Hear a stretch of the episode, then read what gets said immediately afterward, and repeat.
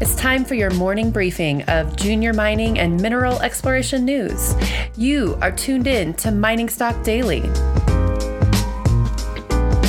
Reporting from the Clear Creek Digital Studios in Denver, Colorado. Here's your host, Trevor Hall. Good morning and welcome to Mining Stock Daily. This is Kylie Williams filling in for Trevor Hall. Today is Monday, the 28th of June.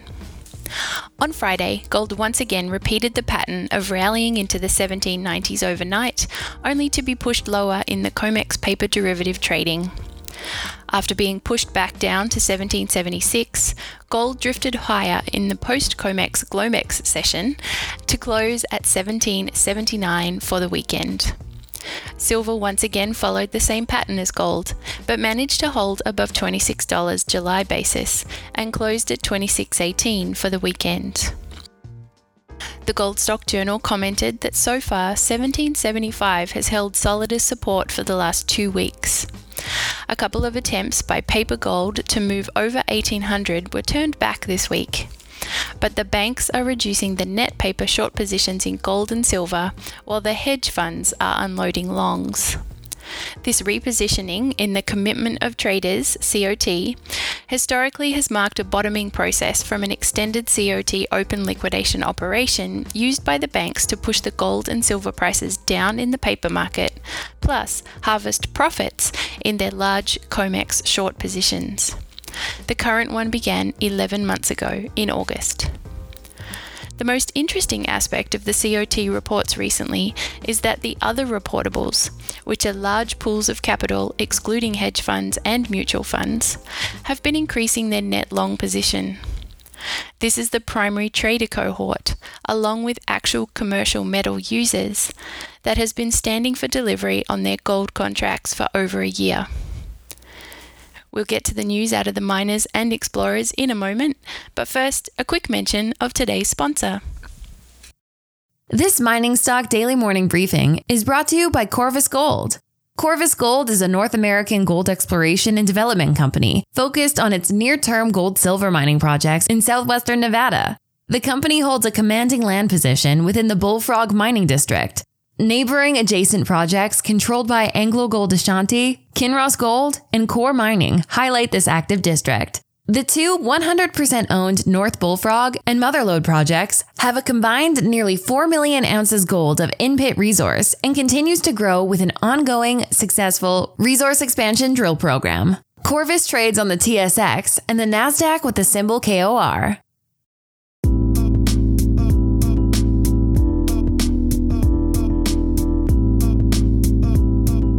Here's what you need to know this morning.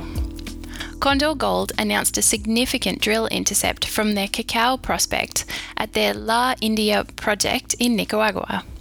The hole intercepted 25.93 metres, or 14.9 metres true width, of 3.94 grams per tonne gold from 263.82 metres including 4.58 metres or 2.6 metres true width at 7.76 grams per tonne gold from 282.12 metre drill depth. The company says this is the best drilling intercept return to date from the cacao, and these results support the geological model that cacao is a fully preserved, deep seated epithermal gold mineralization system with the potential to host a significant gold deposit.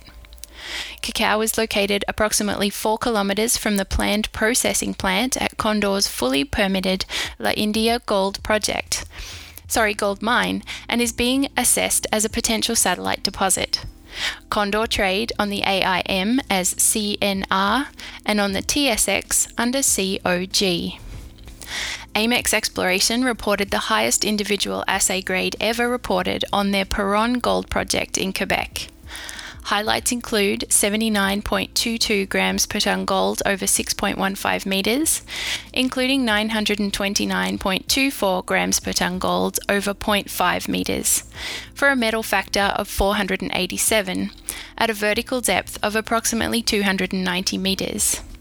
And 5.04 grams per tonne gold over 4.1 metres, including 70.27 grams per tonne gold over 0.5 metres and 42.58 grams per tonne gold over 0.5 metres, for a metal factor of 62 at a vertical depth of approximately 720 metres. These drill results focused on definition and expansion drilling of the high grade zone of the Eastern Gold Zone. Amex trade on the TSXV as AMX and on the FRA as MX0 and on the OT CQX as AMXEF. Outback Goldfields announced that they have expedited their exploration program across their Yeungroon property on the northern Victorian goldfields in Australia. CEO Chris Donaldson said Outback is now actively exploring on three of its four properties. At Yeungroon, the presence of widespread historic alluvial and reef centred gold mines on the eastern side of the property, with documented gold nugget occurrences, suggest a strong potential for local reef hosted gold mineralisation. Outback trade on the CSE as OZ. Contact Gold announced the drilling of an additional gold discovery that they've named X Ray at its Green Springs Gold Project in the White Pine County, Nevada. Highlights include 1.28 grams per tonne oxide gold over 39.62 metres from a depth of 12.19 metres, including 2.93 grams per tonne gold over 9.14 metres and 0.82 grams per tonne oxide gold over 24.38 metres from a depth of 9.14 including 1.23 grams per tonne gold over 9.14 metres. This new discovery at the X ray target comes on the heels of the company's Tango discovery announced in June that contains even better oxide gold intercepts.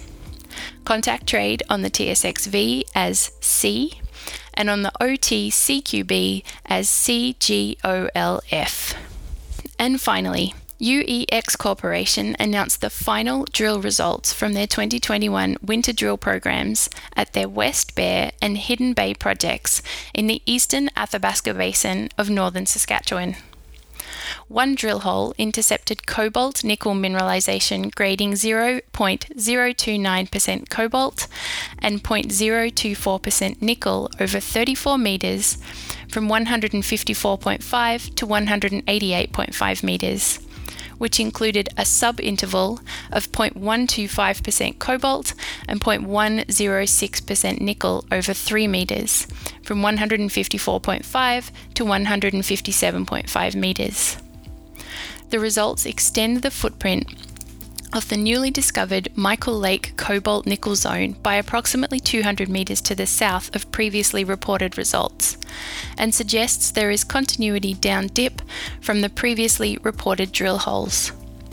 UEX trade on the TSX as UEX and on the OTC as UEXCF. And that's it for the news briefing this morning. We'll be back later today with more news and interviews. The Mining Stock Daily morning briefing is produced by Clear Creek Digital and the Investment Research Dynamics Mining Stock Journal. It is distributed throughout the world through your podcast network of choice and by our friends at the Junior Mining Network.